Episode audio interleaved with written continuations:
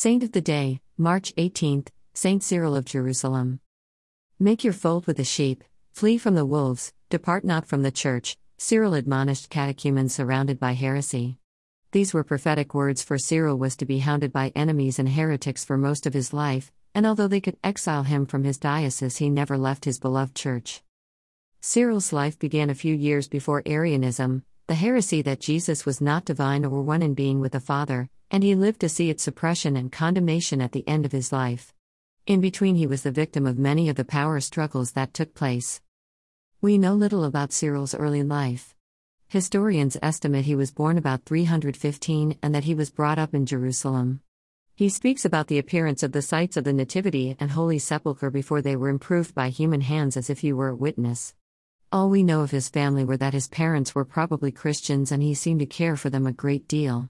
He exhorted catechumens to honor parents for however much we may repay them, yet we can never be to them what they as parents have been to us. We know he also had a sister and a nephew, Gelasius, who became a bishop and a saint. He speaks as one who belonged to a group called the Solitaries. These were men who lived in their own houses in the cities but practiced a life of complete chastity, asceticism, and service. After being ordained a deacon and then a priest, his bishop Saint Maximus respected him enough to put him in charge of the instruction of catechumens. We still have these catechetical lectures of Cyril's that were written down by someone in the congregation. When speaking of so many mysteries, Cyril anticipated the question, but someone will say, if the divine substance is incomprehensible, why then do you discourse of these things? So then, because I cannot drink up all the river, am I not even to take in moderation what is expedient for me?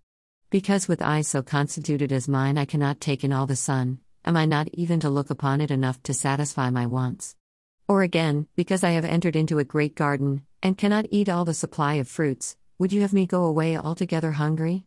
I am attempting now to glorify the Lord, but not to describe him, knowing nevertheless that I shall fall short of glorifying God worthily, yet deeming it a work of piety even to attempt it at all. When Maximus died, Cyril was consecrated as Bishop of Jerusalem. Because he was supported by the Arian Bishop of Caesarea, Acacius, the Orthodox criticized the appointment and the Arians thought they had a friend. Both factions were wrong, but Cyril wound up in the middle. When a famine hit Jerusalem, the poor turned to Cyril for help. Cyril, seeing the poor starving to death and having no money, sold some of the goods of the churches. This was something that other saints, including Ambrose and Augustine, had done and probably saved many lives. There were rumors, however, that some of the vestments wound up as clothing for actors. Actually, the initial cause of the falling out between Acacius and Cyril was territory, not beliefs. As Bishop of Caesarea, Acacius had authority over all the bishops of Palestine. Cyril argued that his authority did not include Jerusalem because Jerusalem was an apostolic see, one of the original sees set up by the apostles. When Cyril did not appear at councils that Acacius called, Acacius accused him of selling church goods to raise money and had him banished. Cyril stayed in Tarsus while waiting for an appeal. Constantius called a council where the appeal was supposed to take place.